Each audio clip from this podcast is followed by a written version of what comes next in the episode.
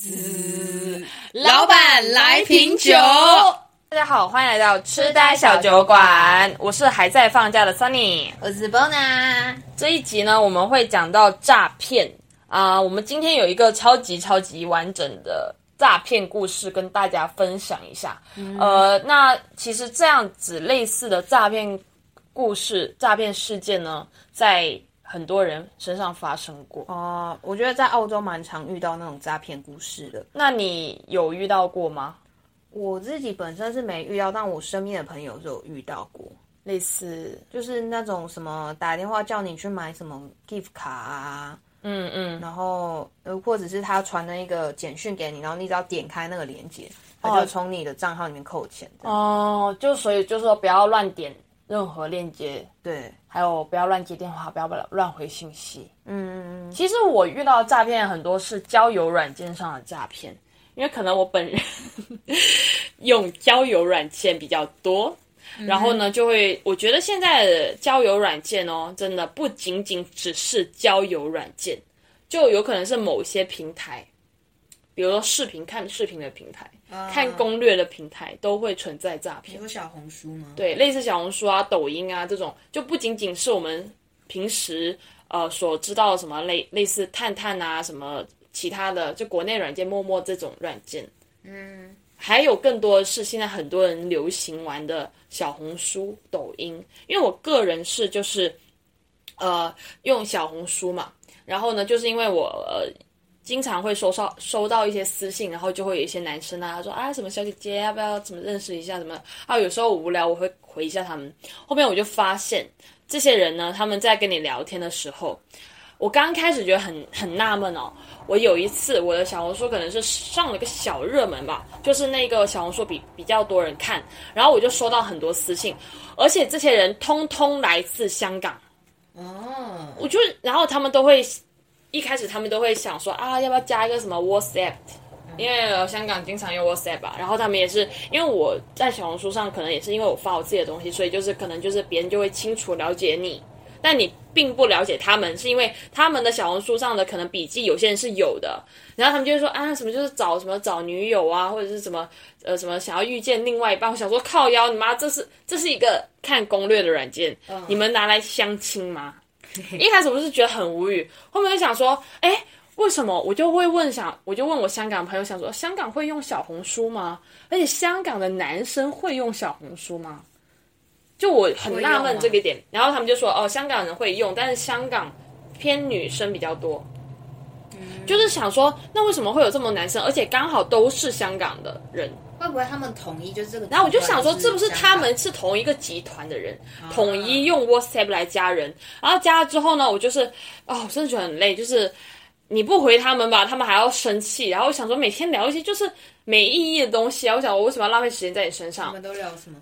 他就问你啊，在在干嘛呀？吃饭了吗？就讲一些废话，就等这等于是废话。诈骗？而且他他的头像都非常模糊，有一些是有的，而且你会发现他们 WhatsApp 上的照片哦，经常更换，而且是更换，就是虽然都是同一个人呢、但是就是更换了，有一些更换就是有时候你刚加他的时候呢，他的头像是有他自己本人的头像的，嗯，过了一段时间，因为我们就是聊着聊着就会没聊嘛，然后你再去上去看，他就换了一个没有人头的头像。就是比如说是风景照或什么之类的，你就很怀疑这个人的真实性，你懂吗？因为你一般用会用自己自拍的人，通常他是不会换一张没有他自拍的照片的头像的，嗯，而且他还换好几个，不不是他头像，就是没有他本人头在里面的那个，没有他脸在里面的。对，然后你就会觉得很假。然后后面我还遇到的就是，他说来自什么，还还有很多都是什么什么，我内地然后去香港开公司的，嗯。投资公司，然后就问你，呃，就然后我就想说，呃，因为你我所了解到的就是，其实我对于大陆去香港工作，呃，其实我是知道只有香港人才可以在香港工作，我不知道大陆人是怎么可以在香港工作，还是说他们在香港开公司什么之类，反正他们就是很多人都是很多在小红书上认识都是在香港开投资公司的人。嗯，那你想想，你开开投投资公司的人会会做这种事情吗？就是你本来就是老板，对啊，就就你没事就撩小姐姐，就而且都主要是不只是一个人说他从事，而且是同一种身份，就是在大陆去大陆人去香港开公司，嗯，他连白话都不会。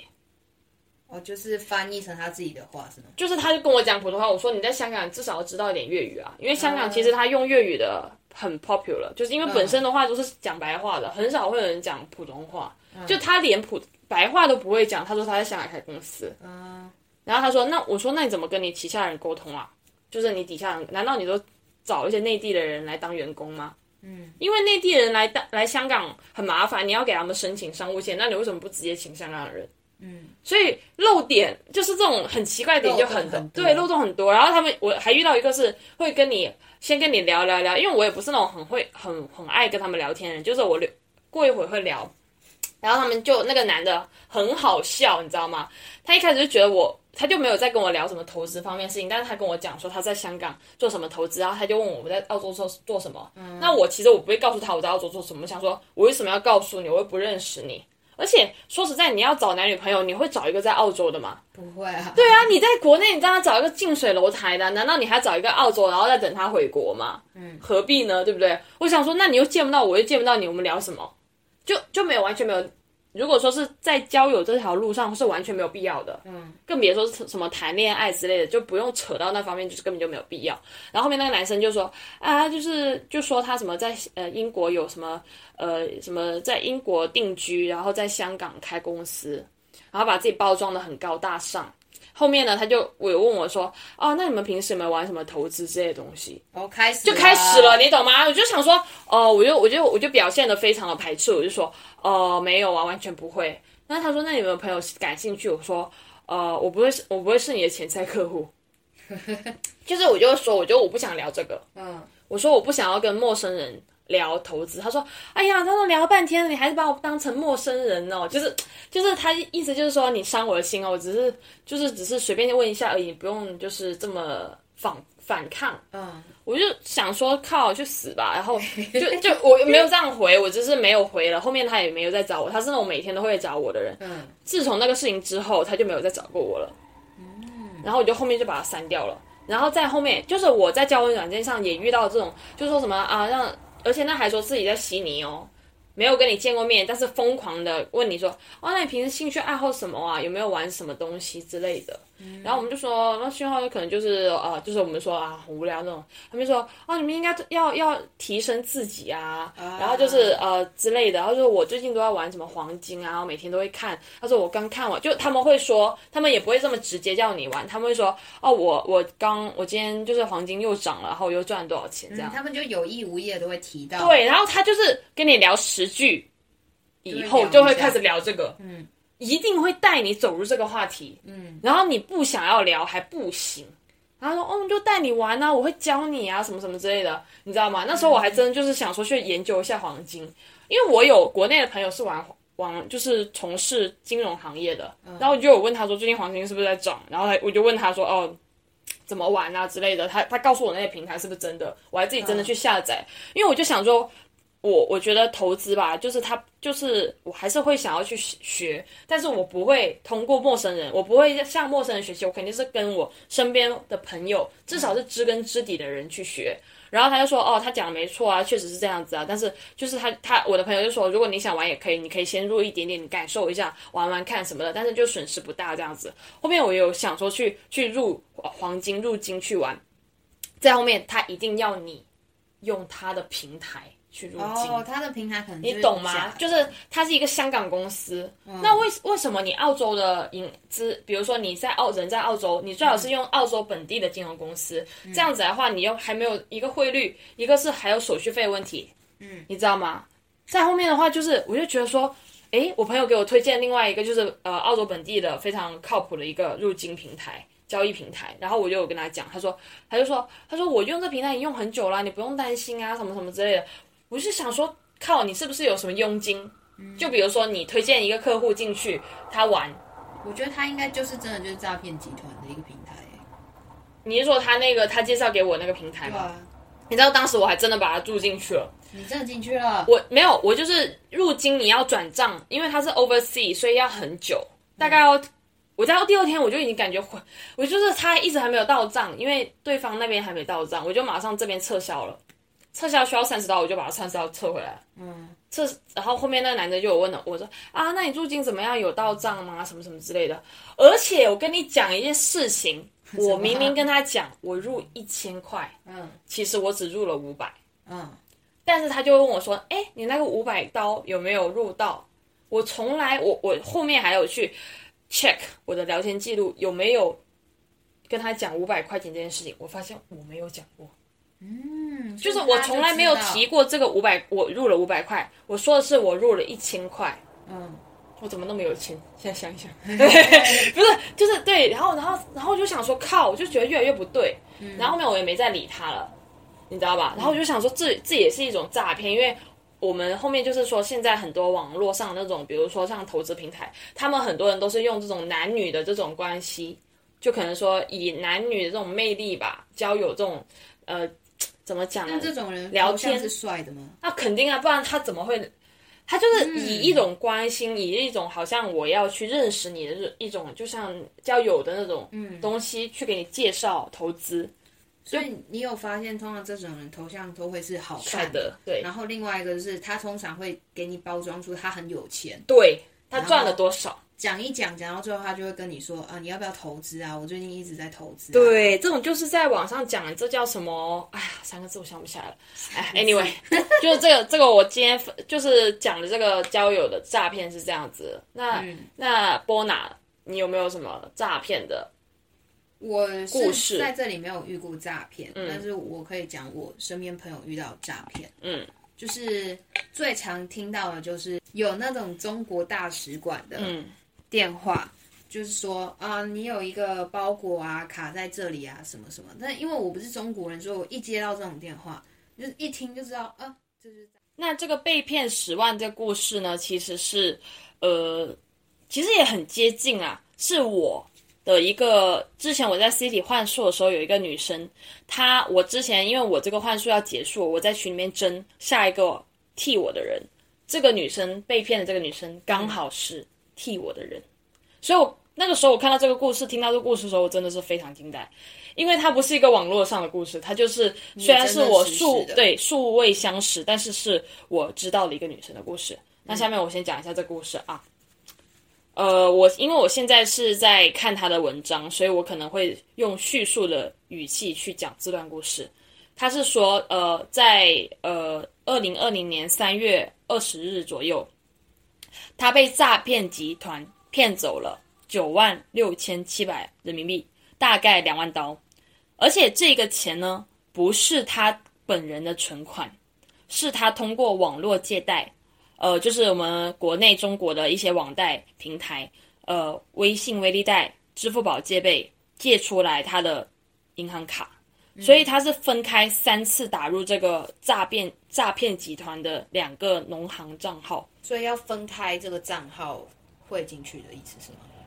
因为他没有那么多钱，这个女生她本身是有负债在身上的，嗯，然后呢，我我先讲一下这个呃被骗人的背景，他是。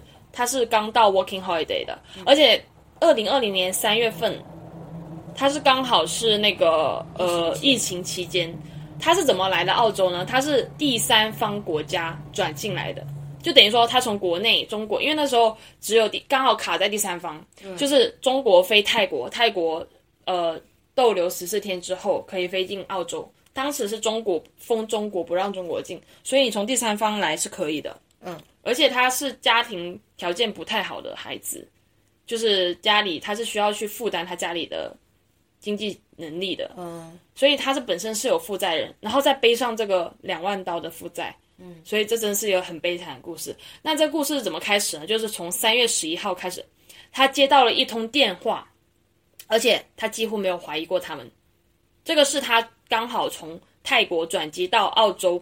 入境成功入境的第三天，也就是他刚好激活澳洲电话卡的第二天。嗯，在三月十一号的时候，他接到了顺丰国际的电话。顺丰国际呢是一个我们国内的一个顺丰快递，这个顺丰国际是它的一个国际件，说它有一个包裹已经到达了广州海关，然后对方说是一包口罩，嗯然后还提供了他的。问题是，他这个刚拿到的电话卡就已经拿到了他的身份证跟姓名。哦，这么可怕？对，因为他是刚好是激活他这个电话卡的第二天，他接到这个电话，然后这个电话里面还讲了，清晰的讲出了他的身份证号和他的姓名。嗯，就可能他在激活电话卡的时候拿到，因为可能是需要他的护照信息跟他的名字，所以可能是刚好在这个他对方。拿到他电话的时候，也拿到了这个激活这个人的个人信息。嗯，对。然后呢，对方说是一一个口罩，问他是不是本人，然后他就联想到之前通过朋友购买口罩，说他说可能是的，并提供了这一可能的寄件渠道。对方就说这包口罩还发现了十五张电话卡和五张身份证，均是以他的名义寄出的。他说这个是属于违禁包裹。他又听到了，他又觉得。因为他可能也没有意识到，因为可能你本身接接到一个电话，对方很清晰的说出你的身份证号号码的时候，其实你是有点放下戒备的，你不会想到他是诈骗电话，有点想说是不是搞错了，嗯，你会想说是不是搞错，然后他就有点听傻，他说这是一个从澳大利亚的堪培拉寄往广州的，也就是他这个诈骗的这个包裹呢，不是从中国寄来澳洲，是从澳洲寄往广州，寄寄往中国，发出的时间是二月二十八号。然后他是寄件人，并且留的电话是他刚激活的手机号。哎，那不可能啊！二月二十八号是吗？对，二月二十八号他他还没有寄进啊，他都还没有激活那个手机号。对啊，对他就要去解释说他刚入境三天，电话卡也刚办，肯定是搞错了。嗯，因为他寄出那个时间，这个电话都还没有激活，怎么可能是他本人呢？而且他连。那个时候他都不在澳洲，他就想要搞清楚这件事情。那那个时候呢，顺丰国际是说，如果非本人寄出包裹的话，可能存在信息被盗用，需要立即向警方报报案。那被盗用也不可能被盗用到手机号跟名字是连接在一起的呀。嗯，这个我就不知道了。而且他也没有激活。然后他说，由于包裹已经到达了广州海关，需要马上联系广州。公安局做出说明，否则顺丰将在两个小时内将他的信息上报在澳洲海关，而且这个可能会限制他出境的措施。嗯，然后因为他想到他有可能会被限制出境，所以这就是他为什么会上钩的直接原因。然后他就急着要求顺丰给他报案，并提到他所知道的顺丰出现信息泄露和寄错，就是寄送这个违禁包裹的案例。表示责任在平台方，而不在于他。所以如果不报案的话，他将投诉顺丰，以此给他们压力。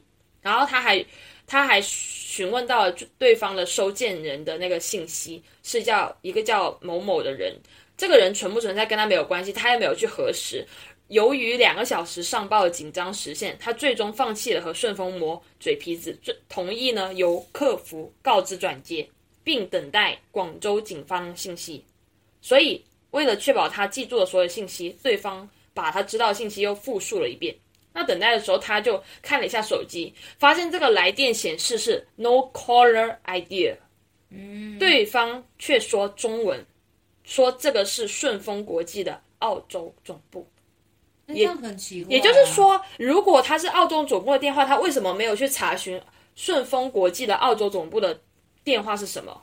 然后他也没有去怀疑。他只是想要把这个事情讲清楚，不至于限制他来澳洲的行动，因为他觉得这个打工度假可能他也刚到，所以他觉得他不想要错过，他不想要因为这些事情，然后可能影响到他的签证。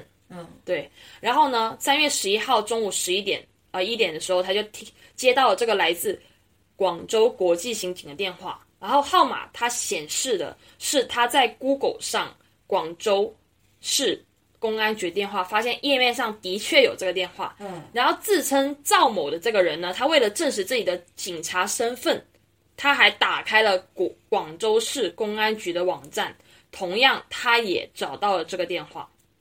然后他之前呢，这个因为这个被骗人，他是所以这个这个网站是这个警官给他的是吗？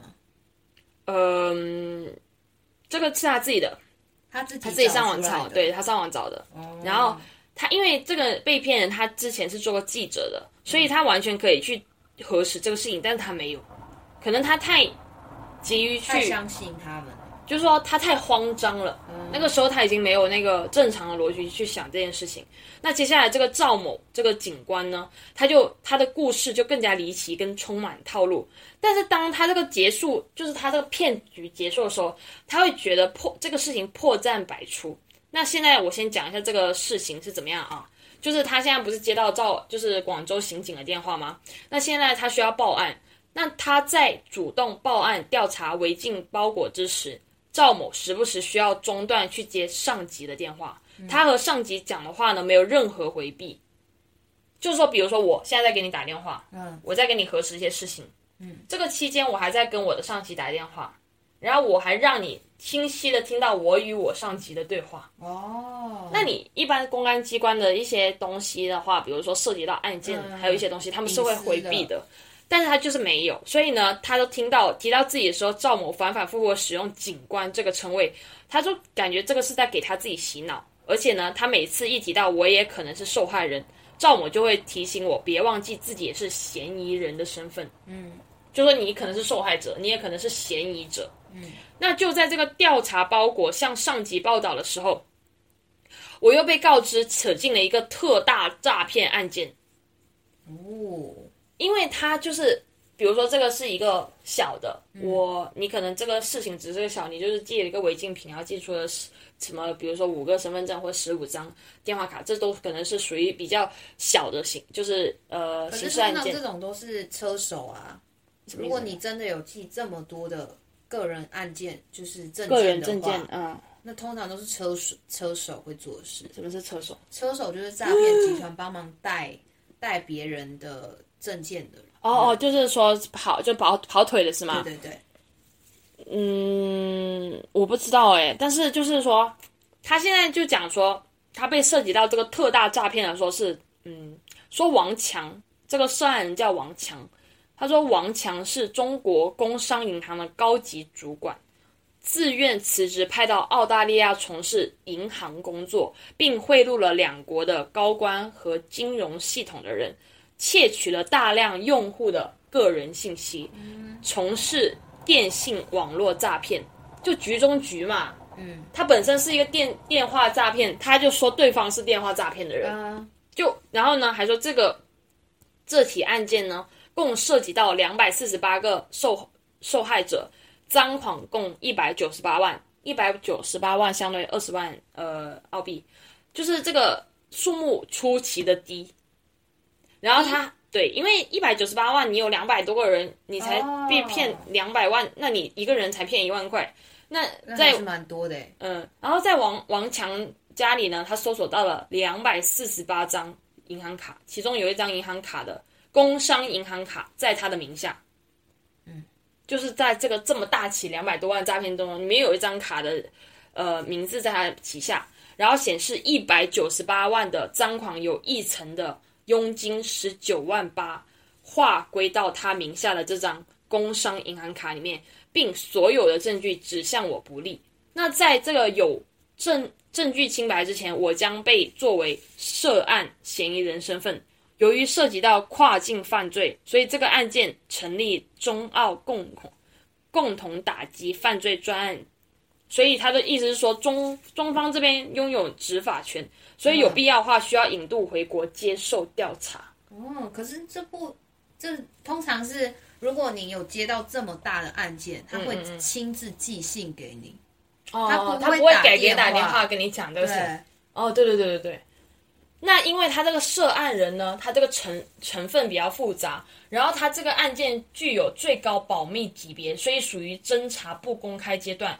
赵某出出具了一个印有我的身份信息的保密令，不得上网搜索案件信息，不得与人交谈此事，手机全程监听监控，发自于最高检察院，并给了我一个案件号码。声称广州警方或者澳洲警方询问的时候，非报出此案件码，一律不得透露此案有关信息。这么复杂，啊？等于说是我，你现在身为这个国际这个诈骗案的嫌疑人，对，你因为这个，因为现在这个案件它处于一个不公开形式，嗯，所以没有人知道，除非对方广州这个密码，对你才可以讲。不然你不可以讲。好烦哦。所以他这个时候就就就越来越紧张啦，你没有发现吗？如果比如说刚刚那个是五五张或者十五张，你现在肯定会觉得假，因为你已经知道他是个假了。嗯，你我觉得还是有一些啊，光是他打电话来就不对劲，然后他还限制你，不对他现在限制，然后而且呢需要从起床到起床到睡觉每两个小时报告行踪，添加赵友的钉钉 ID 信念。钉钉就是一个那个上班的用了一个 ID，呃，用了一个软件，然后随时做安全汇报。他就设置了闹钟，每两个小时响一次。哇，他真的烦哦。对啊，他真的每个两个小时设置一个闹钟，而且提示哦，他回想到个人信息泄露方向，提供线索，积极破案。其中一个方法是提供金融清查单，需要登记他名下所有在用的所有的银行卡信息。嗯，而且除了卡号和密码外，共有几张在用卡，他都说了。他连卡号密码都跟他讲，没有，他说没有，没有卡号密码没有讲，但是有几张在用卡，他有讲。对方在谈及清查时提到不会涉及到密码和任何交易服务，确实没有问，他也没有再多问。所以在下午三点多的时候，房东刚好带人来，所以出于保密需要，他需要配合。他人进入到无人的区域继续继续对话，所以他在诈骗的整个过程当中，他是没有办法跟别人讲话的。哦，他现在已经被捆绑住了。那他也不能够挂他电话。呃，对，然后他配合了，然后并且在第一时间内向国内外呃的朋友说自己正在跟广州警方电话时，很多朋友提示说是诈骗。嗯，已经很有很多人在跟他讲这诈骗了，但是出于保密需要，他在赵某的询问下告知了他，告知他这个行为，并保证不再公开这个此案件的这个信息。嗯，那在这个头昏脑胀的时候，他就开始怀疑，然后找借口出去散步。但由于他相信自己的手机受监控，所以他没有跟朋友提到这个事情。那回到房间之后，他就用电脑去搜寻广州国际刑警，发现类似国际诈骗案件在二零一八年也出现过，并且涉案金额同样是一百九十八，所以确实有这个事情。嗯，然后赵某解释是，现在公安机关办事过程就是这样被网络剽窃模仿的，一方面责备他不配合调查，另外一方面要求提出视频通话。而且我看到是一个穿制服的憨厚中年男子的模样。我截了一张图，发现谁谁还会这样子啊？你看，发现截图极其不清晰。赵某的声音浑厚敦实，很标准的普通话，通了几句话之后，并匆匆的挂掉了。所以他在确保他通话的时候，赵某能理解到我的处境，有什么心理压力跟他讲，并可以把他当成赵哥。回信息的时候还称我为妹子，就这样，从三月十一号起，我开始了所谓的远程监控和汇报，偶尔会打个电话，这样相安无事情况下，一直持续到三月二十一号晚上六点，这一天是周六，所以这个通电话的时间持续了十天，太扯了，骗中骗终成现实。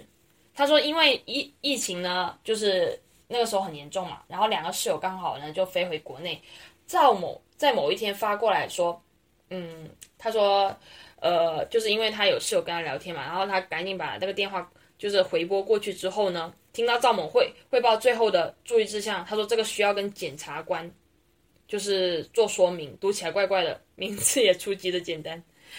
他说这个称公文说目目前因为需要针对案件情况下令查他名下所有的资产和交易往来记录，嗯。就是等于说是我要你告诉我你手上有多少张卡，嗯，有多少钱。那他之前不是就有汇报过了吗？他只是说有他有多少张卡，但是呢，他需要查他所有的交易往来记录，嗯，然后并下达冻结管管制命令，冻结的期间不得进行任何的存取款行为，工作发资也不能取用，然后他被列入为第二百三十位写名人。所以可能耗时两年三个月左右完成，他都不能用他的银行卡，对，然后不能再办一个。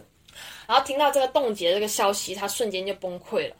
他就想说，呃，目前因为他他有二十万的借贷，然后今年八月份到期，其中有十第一期十万十万块钱的那个借贷呢，如若逾期的利率会翻倍，所以如果他不能转钱转入的话，他就这个钱被欠的这个钱呢。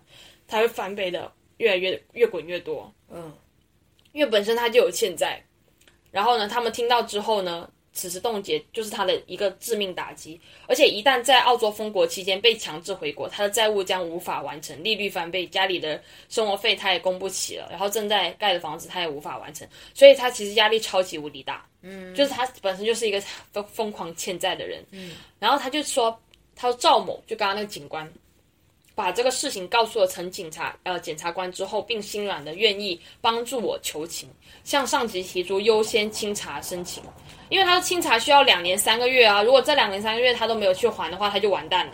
那他刚接受了，就是说他这个家里比较困难呢，他十分不耐烦的打打断我，不要再说了，说自己的工作房嘛，说这种情况见多了，甚至有嫌疑人跑到面前说要求优先调查，并称自己非常理解所有人的难，但是。他没有在管他，嗯，对，那个人没有在听他说你，因为你这样的故事很多人都有。然后赵某回到办公室里面，警告我态度不端正，面对上级没有应有的尊重，并且没有陈述自己主动报案的重点事实，说他也是老家出来的，打拼不易，所以很理解他，甚至有跟他讲说，他就像批评他说你现在跟上级讲话没有跟上级讲话的这个态度。上级是谁啊？上级就是那个检察官呐。哦，他现在要求情啊，他因为他这个清查他需要两年三个月的时间。那为什么他检察官不是亲自到他面前约谈他嘞？因为他在澳洲啊，那澳洲不是也有也有那个吗？也有权利干涉这个案件，因为是国际案件，不是吗？你是说是澳洲警察来找他，不是他来找他是吗？对啊，他就没有在想，他一直全部是全程对话，而且还让他去做做检查。太扯了，然后还要他他一口听一口一个检察官，哇，好变态啊！这个故事。然后这个期间，赵哥三次请示语呃上级，语气言辞不肯，就是他去求他的上级说他这个情况太特殊，跟别人不一样，意思是他这个赵哥非常的照他，太扯了啦。然后听完他这个陈述之后，又跟李科长申请说优先清查，需要科长担保。他就一字一句的，因为有人替他讲话了，他心里就非常的信任这个赵某。嗯，然后他就说，这个三天到一周内为他提供这个清查案，证实没有涉案关系，并且还他一个清白。但新的招数就这么冒出来了，因为涉案重大，科长找到我，每隔两个小时安全汇报没做到，没做到位的情况下，说这条路行不通，又在陈的软磨软磨硬泡之下，李就答应了以取保。候审的明案为我担保，嗯，你懂我意思吗？谁要为他担保啊？赵哥，他要用钱，然后不得不承认，他这个时候心心态已经崩溃了，也不知道自己在说什么，而且也不敢挂挂断这个越来越咄咄逼人的电话电话。然后呢，因为他有他的意思是我威胁你，现在我要冻结你旗下所有的资产。那刚好他因为涉案人，他完完全全知道这个被骗人。就是这个骗子完全知道现在这个被骗人，他他有二十万的钱，嗯，他必须要转进转出。他说我冻结你两万两年三个月，那那如果我两三个月都没办法还那个债的话，那个债会越滚越多。所以他现在完全抓住了他的弱点，嗯，就是本身我找了一个没有钱的人，那你你又要还急于还钱，我就找到你的弱点。那现在有什么办法呢？拿钱来压。你需要去有一个取保候审，二十万。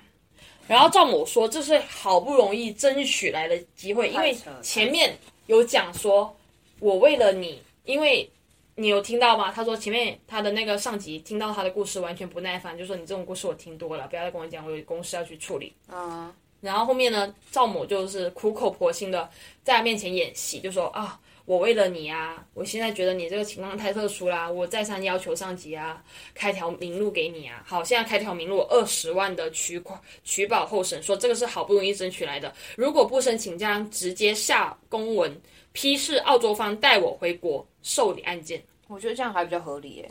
他说没有想到为什么需要这个机会，他满脑子想的不要让我回国好挣不到钱，不要让呃他的父母就是什么什么没钱之类，没钱怎么办？然后他的对方说了。向朋友借，为了保密，需要开钉钉录音。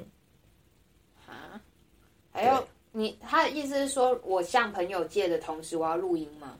对。啊？然后他就说三十年了，他没有跟他同学借过钱啊，然后这个是非常不喜欢的事情。但这个时候，他都他都去厚厚着脸皮，就是去借了钱，然后折腾了很很久很久。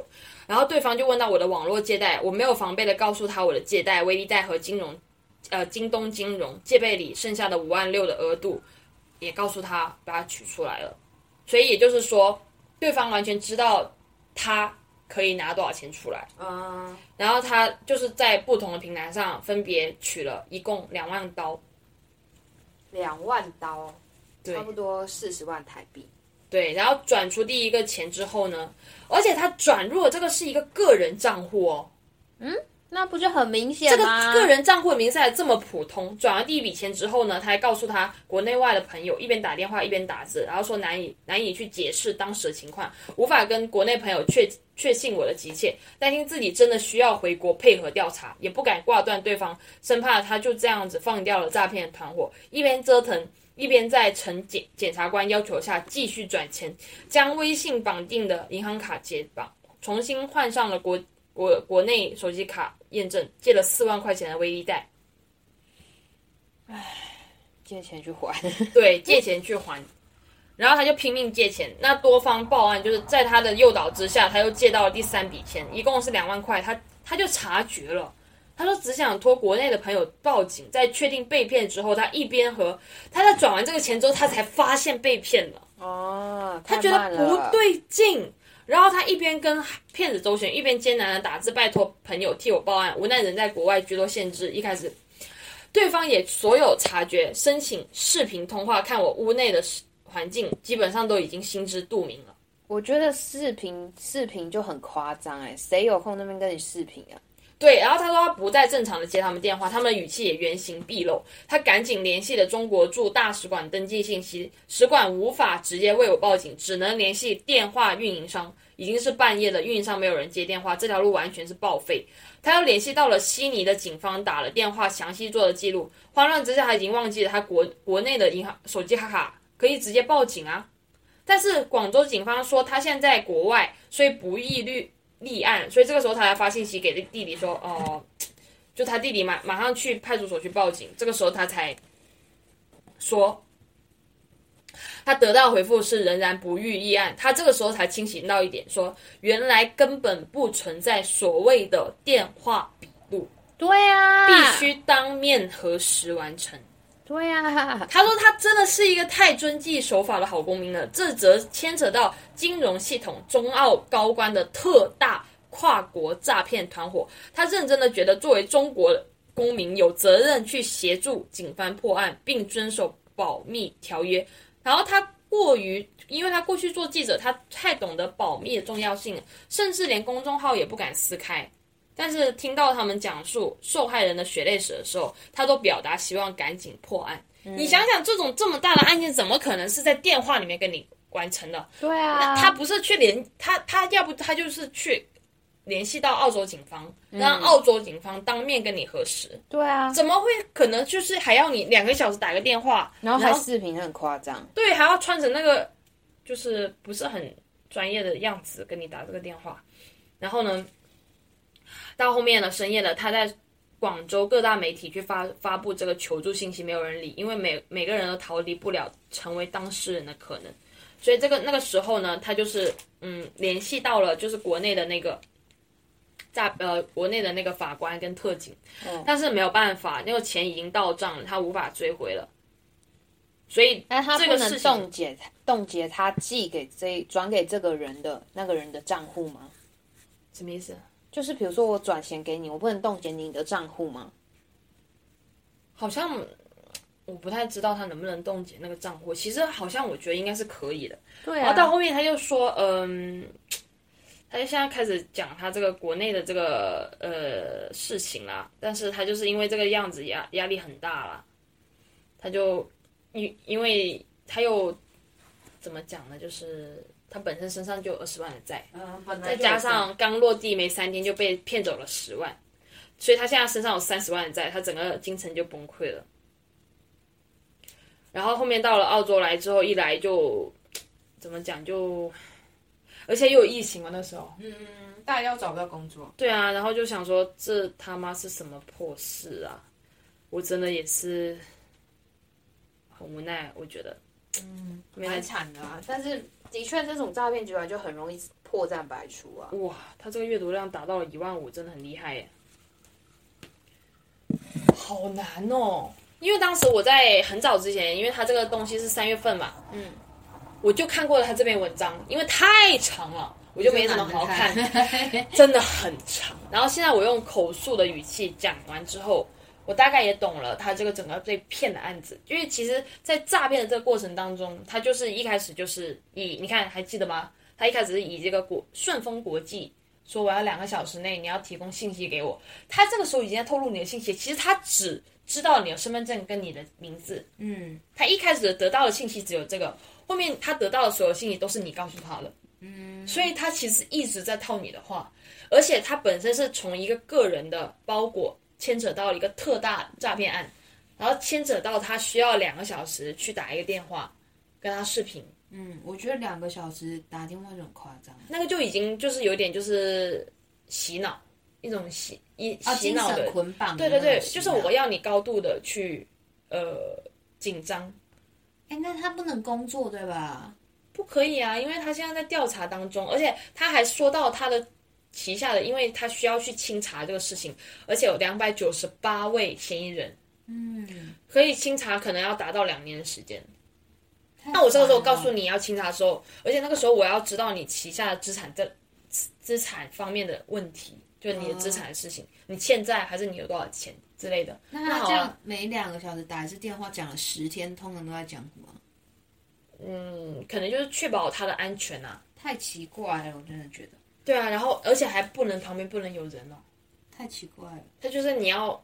保密这个事情，然后可能他之前做记者吧，然后觉得这个事情可能是真的，但是他期间有跟朋友讲过，朋友说可能这是诈骗案啊，因为说实在的，就像他去报案一样，他让他朋友国内朋友去报案说，警察都说你人在国外，你要当面才能立案啊。对啊，对啊，他所以所以就是这样，就根本就没有什么电话报案叙述笔录这种事情啊，嗯，是肯定要你本人在可才可以报案的。嗯，所以他现在才意识到说，那他前面讲了那个就是电话报案，其实是根本是一件很扯的事情。光是他打电话通知你，你有立罪这一件这么大的罪的时候，就已经很不合理了。嗯，因为本身就你像刚刚讲一样，他可能会寄信给你啊，或者是他联系当地的警方，让当地警方跟你跟你就是协调。对，你不可能说你在家里哪里没有去，通过手机。然后把这整个事情完成，嗯，而且他过去还是做记者，他不可能不知道这个流程啊。你报案需要笔录，当面笔录这个事情，你应该是知道的呀。对啊，所以可能就是一开始他就完全没有在想骗子的这条路啊，他只是想要解释他不是嫌疑人，他不是寄件人。哦，对他，他赖他的这一件事很奇怪，他就是要解释，所以他才要没有再怀疑这个是个骗子的故事啊。可是光是这件事很奇怪，就是他在他那个手机还没有激活前，这一个电话号码就跟他的名字绑在一起，这件事就很奇怪。哎，对啊，为什么呢？我觉得是他激活之后，他们得到了他的手机号码，他才知道，他才可以骗他说这个名字跟这个电话号码绑在一起了。但他这样子，他就可以知道这是一个大漏洞。对，就是他意思是说，呃。比如说，他这个手机不是三天，就是可能三月份才激活的嘛。嗯。但是他说这个包裹是二月底的时候寄出的。嗯。所以他就要去解释说，那你们寄出这个时间，我根本都还拿不到这个手机号。嗯。那我为什么可能做到这件事情，我做不到啊？对啊。他已经给他一个巨大提示，就是这个事情绝对不可能是你做，所以你需要去解释。那当他后面又卷入另外一个案件，说在别人的那个手机卡里面有一张卡是他名下的。他又要去解释，就等于说上个事情我还没解释完，别人来解释啊？因为那个卡的名下是他，名字是他的名字啊。嗯，懂我意思吗？那那个时候他也还没在澳洲啊。他是没有在管他是不是澳在不在澳洲，只是说他他们在查这个特大案刑事案件的时候，诈骗案件的时候，他们有看到一张银行卡的名字是他。嗯，所以他就要去解释，他就是因为他要解释，他要摆脱这个嫌疑人的罪名，所以他才陷入了说，哦，我不是骗子这件事情。嗯，对啊，我觉得这种诈骗集团很容易就是把这个复事情复杂化，然后让你也迷蒙蒙蒙。对对，反正你自己也不知道什么，反正就是你不知道什么情况，所以你容易被牵着走。对，而且他在转完三笔账之后，他才意识到这是一个。通常转账完就会清醒一点，钱没了才清醒是吧？对啊，这是让我想到我小，因为这种包裹的案件哦，他这个事情，因为他写的公众号，然后呢，他就发现很多人都诈被这种事情骗过，就是类似于包裹啊，寄到哪里去啊，涉及到什么案件啊之类的，他发现他不是一个人，因为后面他有写到说，很多人都遇到这样的情况，然后很多人报案。因为这些诈骗集团他都还没有被抓到，所以他们的钱就这样也就飘了。嗯，而且这种诈骗集团也对啊，而而且这种诈骗集团他们这个事情也不是一件两件的，所以要回这个钱不太可能，可能性不太高了。只是他要他会警戒，因为这个事情他警戒大家说不要被骗了。嗯，然后后面我也在群里面看到，真的很多人会打电话，然后很多人一第一时间就挂掉，他没有给他机会骗他。啊哦，对对对。懂我意懂我意思吗？那我之前听到的案件是，呃，这个人是退税的那个时候，然后退税，这个退税局讲英文哦。我跟你讲，退税区也是超多骗子的，对，超级无敌多。但我跟你说，我朋友这个案件是真的很明显，嗯，因为他讲英文，然后他就跟他说，啊，你这个公，你这个退税有问题啊，反正他讲英文，他也听不太懂，嗯 就这样讲讲讲讲。反正讲到最后，他就说：“呃，你现在必须去买一个银行的，哎，不是银行，就是邮局的那个 gift card，嗯嗯，就是代代码，就是 gift card，gift card 怎么称呢？礼物卡，嗯，就是那种类似游戏减速的那种充钱的东西。对对对对，就是不能用现金，不然你的那个银行账号里面的钱就会被扣掉。”因为这个诈骗集团有他这个银行账号的资料资料，嗯，所以他就觉得哦，会不会是真的？因为他要找那个退税的是找人代办的，嗯然后那个时候这个代办的人又没接电话，嗯嗯，然后他就想说，完了那怎么办？嗯，然后他就想说，算了，反正里面也没多少钱，我全部领出来，他就把那个银行里面钱领出来，对，然后就没理他。啊，笑死了！所以就算有时候我也不会在自己的澳洲银行卡里面放钱在里面，嗯，因为我觉得不安全。就是你不用放很多钱在里面就好，因为现在不是很多人大家会放两个账户嘛，就有一个账户是你刷不到的那个卡的钱，然后另外一个账户就是你活用的账户。我觉得这样也不错，因为我现在想到这些诈骗的那种心态，他真的也是在管。就是我刚刚在念这个故事的时候，我会发现。他就一直在捆绑你，想要你处于一个高度紧张。他也没有在，其实在没有在给你解释什么。嗯，因为而且他还有一种就是我赵勇他在博得这个女生的这个警官是吗？对，赵勇这个警官，他他就是后面不是因为他去请示上级，然后上级说，呃，你呃就很多人都跟你一样啊，都有很多债啊，所以你你没有办法优先怎么什么之类的。然后赵勇赵某就替他讲话，所以他可能有点相信赵某，就是他对这个赵某这个警官，因为每一天都在要这样紧密的去联系，嗯，有感情是不是？就是有那个信任度在，所以他就肯定就是。慢慢的、慢慢的被掉进去。我刚刚讲那个也是啊，就在男女的那个，就是有个信任度啊。他一开始不会跟你聊啊，那他聊后面才会慢慢、慢慢、慢慢透露一点东西，透透透透，而且还还会用一种我是为你好的一种角度。你发现没有？心诶，照片挤出来。套路是一样的，只是这个是警官对嫌疑人的套路。然后那个是男女的什么还素未相识的，可能就是准备认识的朋友的套路。嗯，所以发现没有，就是诈骗集团，他们都是如果他们真的要骗你钱的话，他们真的是要先博得你的信任度，慢慢的去击破你的那个点，而且你慢慢的向对方去告诉你很多你真实的情况的时候，对方就会根据你的情况对症下药。哦，你看到没有？他说你，我知道你没钱了，你还负债二十万啊，好聪明哦。那你现在去跟朋友借啊？你跟朋友借不到，你微利贷借啊，因为你网络贷网络贷款最快。到底是哪一个警官会叫人家去跟朋友借钱？对啊，而且还让你去网上借钱哦，去用那个网贷让你去去拿这个保释卡，这好吧，越说越奇怪。警察吗？对呀，想说他是警察，为什么会？而且到后面他都有意识到哦，嗯，不是说后面意识到他们警察吗？所以他们后面语气又越来越变了，因为其实已经钱到账了，其实根本不用再理了。嗯，对啊，所以现在自己是要通过这个很冗长的故事，我觉得这故事挺复杂的，有一点点，就它不仅仅是一个收到包裹这么简单，它就是接二连三、接二连三的在诈骗、诈骗、诈骗，但是他就是没有发现。其实口没有这个电话录口述的这个案件的这个这么一说，你必须要面对面，所以大家还是平时真的是要就是提高警觉吧。对，提高警觉，而且说实在，你自己没有警觉到，你可以跟朋友讲。你看到没有？他两个小时就是让你不要跟朋友讲。嗯，光是这样就很奇怪，没有警察会这样。对，他就一直是要捆绑你啊。所以你们遇到什么奇奇怪怪的事情的时候，最好可以跟朋友去。